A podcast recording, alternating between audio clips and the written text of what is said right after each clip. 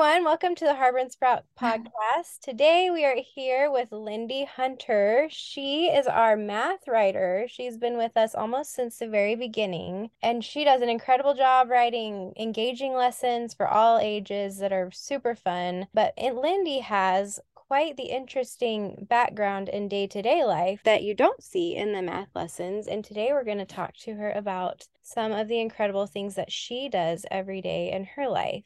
So, Lindie, why don't you kind of give us a little background or an overview of what you do? Hey, thank you, Danielle, for the introduction. Um, so just a little bit of background about myself first. I was born in China. I went to boarding school in England and I came to Canada for university and now I'm still in Canada. About my educational background, I have a PhD in psychology, specializing in psychology in the workplace. For some background, I do. I'm a researcher and I'm an associate professor in management in a business school in Canada. I mostly teach undergraduate students, master's, and PhD students about topics I'm really passionate about. So, for example, how to motivate employees, how to be a good leader, things, topics related to organizational justice, or when employees behaving badly. So, when they um, gossip, um, engage in workplace aggression, or when leaders behave bad. That's fascinating. I knew that you did education, but I did not know kind of the niche or, you know, your specialty. So, what made you decide on this particular field of study then? Oh, so I, yeah, like, so my area of specialization is in psychology, but it's funny that when I first started uh, university, when I first came to Canada for university, I majored in history and Spanish. So it was a complete change of um, major after my first year. I've always really been interested in reading about stories. Um, so history naturally was really fascinating to me. Um, and when I started university, that's what I wanted to do, right? To become a historian. But then I had my first psychology class, Intro to Psychology, and I just fell in love with psychology um, about all the studies, the interesting experiments that the professor talked about. And so, yeah, so I decided that rather than study what happened in the past, I want to design studies to better understand um, human motivation. So, yeah, so that I never looked back. So, I did my undergrad in psychology, my master's and PhDs in psychology. The study that really interested me at the beginning that made me change my major was the you probably heard of the study. It was um, a study by Solomon Asch about conformity. So yeah basically the psychologist wanted to see if people change their answers to fit within the group right? So even though the group is wrong. So he presented um, people with different lines with different length. So like that he labeled A, B, and C, like one line is clearly longer than the other. And he asked participants which one is the longest, which one is the shortest, right? So when the participants are answering this alone, they always pick the right one. But if the group, everyone's saying clearly the wrong answer, the participant actually just go with the wrong answer, right? Because we want to fit in with the group. So yeah, so that study really made me change my mind. Um, and also there are many other interesting studies in psychology, but really glad I, I switched. I still like history, still like Spanish, but psychology is something I'm really passionate about. That is fascinating. The herd decision making, following along with the crowd. It's interesting how much you can learn by understanding people and why they do what they do because people do some strange things. when put in yeah exactly. and that's such interesting insight too for you to have. So i know you teach but what does a typical day look like for you? Including you also have two very darling little boys. So what is in this season of life and or in past seasons what's a typical day like for you with teaching and with research things like that? Mm-hmm. so teaching i guess uh, my life after kids. Like now, I guess I can describe to you what happened today. But today is actually not a typical day because um, I usually teach um, in the fall term or in the winter term, but in the summer I don't teach. But let me just um, describe what happened today. We um yeah, in the morning I sent the kids to daycare. I got to my office around 9:30 and I answered a couple urgent emails, um, mostly from my postdoc, my grad students, and I guess from my colleagues too. And I started writing. I have a couple papers that I'm writing. And when I got, and then I got stuck.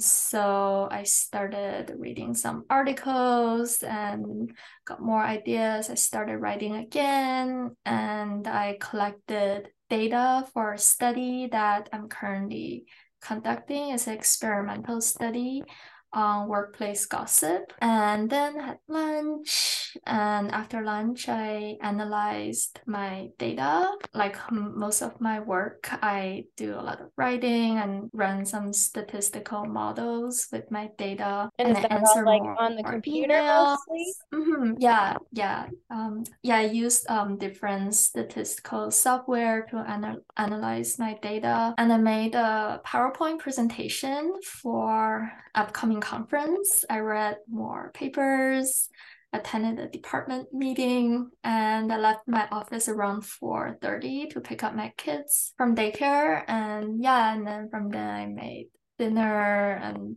played with them, and now they're in bed, so, so time for myself. So when you say you're writing, is that working on writing this current study that you're doing? It was um, a study that I did a couple months ago. So now we have the results, we have the data and the analyze the data. So we have results, a co coherent study. So I'm just writing this up to be submitted to a journal. Oh, so this is oh, separate oh, from ahead. the workplace gossip study. That's a different one. Yeah, that's right. Okay. And you have a number of published articles in journals, like quite a few, don't you? Mm-hmm. Yeah. So, what would be one of your favorites that you have conducted? One of your favorite studies that you have conducted or worked on or written? How big of a team do you work with on these studies? Yeah, usually I work with a group of co authors, um, and each person has a specific role. So, for example, collecting data,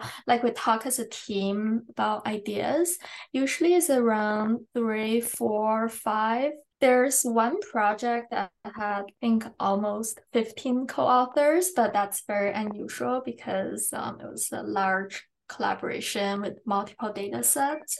Usually it's around three to four um, co-authors or with um, grad students. So you talked about my favorite study is kind of difficult to pick one because I conducted the studies. I like all of them, but um, if I have to pick one, it has to be a one about mindfulness and emotion regulation.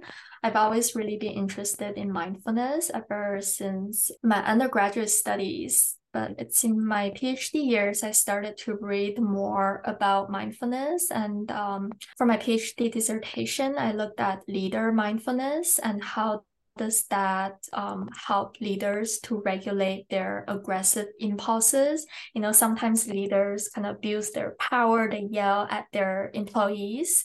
But if we can train leaders to be more mindful, they're less likely to engage in these destructive behaviors. Mm-hmm. And when I started after my PhD, I conducted another study that about mindfulness so yeah, in recent years, um, mindfulness is basically becoming a hot topic in organizations, right? Everyone wanted to study mindfulness. Um, the definition of mindfulness, it says that it has two different dimensions, right? So one dimension is about being aware of your emotions, and another dimension is accepting your emotions. But when people measure mindfulness, they only look at the awareness dimension, not the acceptance dimension. So give you an example. Imagine you're eating your favorite ice cream, right? So instead of getting distracted by your phone or thinking about your to-do list, you choose to focus completely on the ice cream so you can savor the sweetness, um, appreciate the texture, and notice the cold sensation. So that's the awareness dimension, right? And the acceptance dimension is so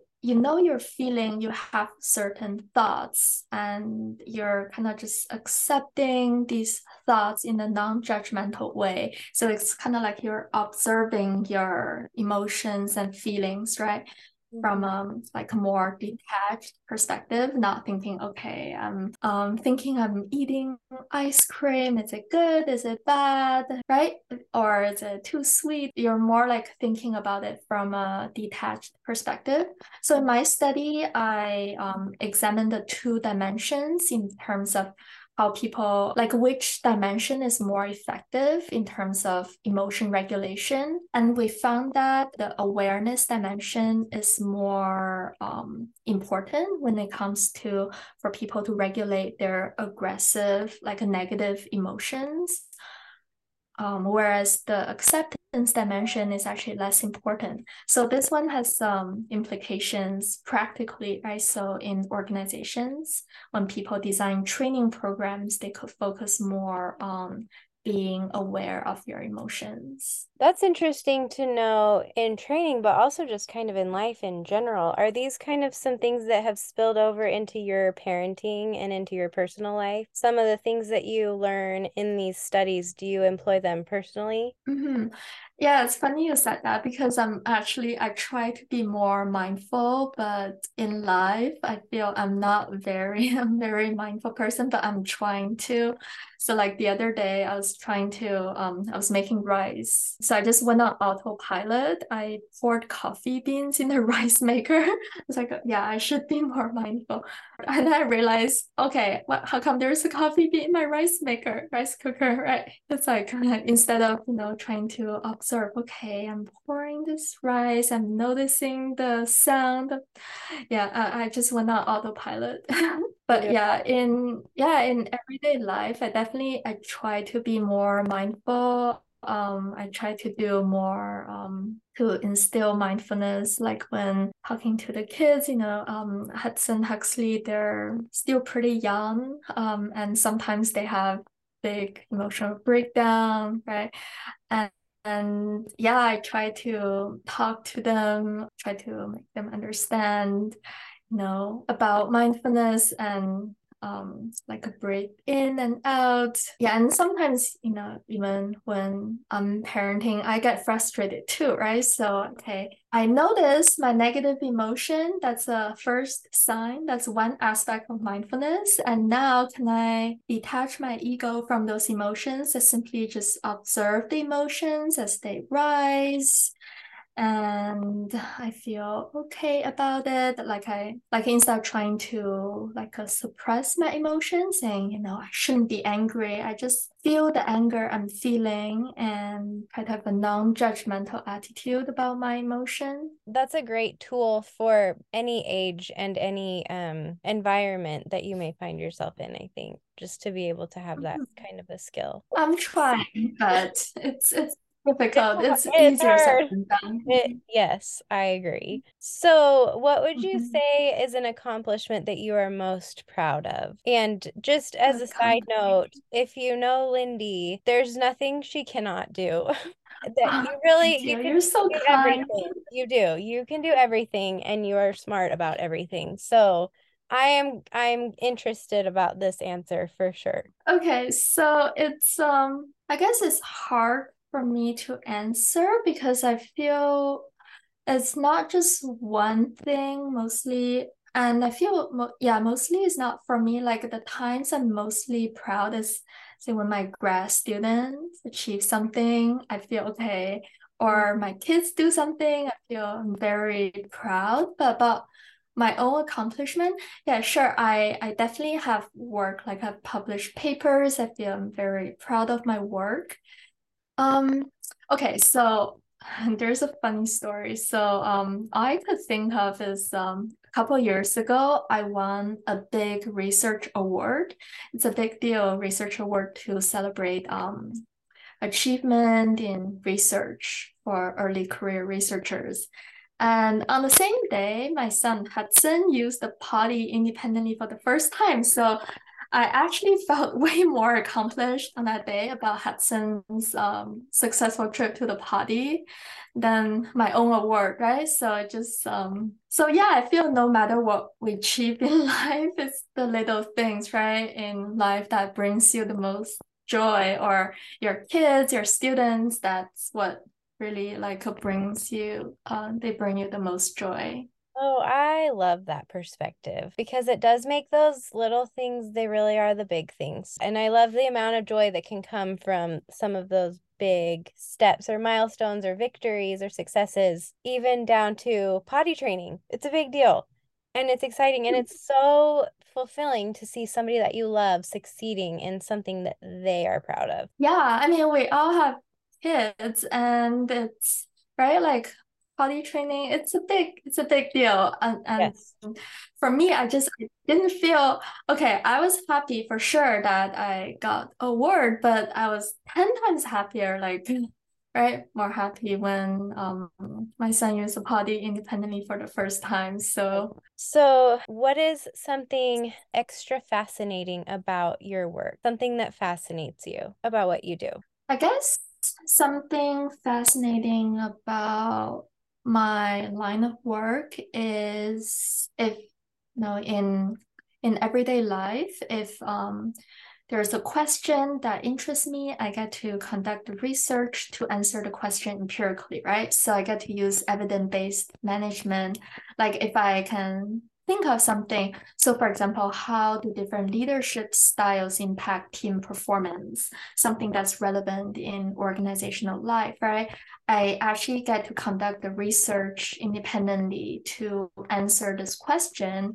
And if I have my, when I have my results, I get to inform organizations, okay, this type of leadership is the most effective, right, for improving team performance. So, is there anything that you would like to add? Anything that you would like the people to know?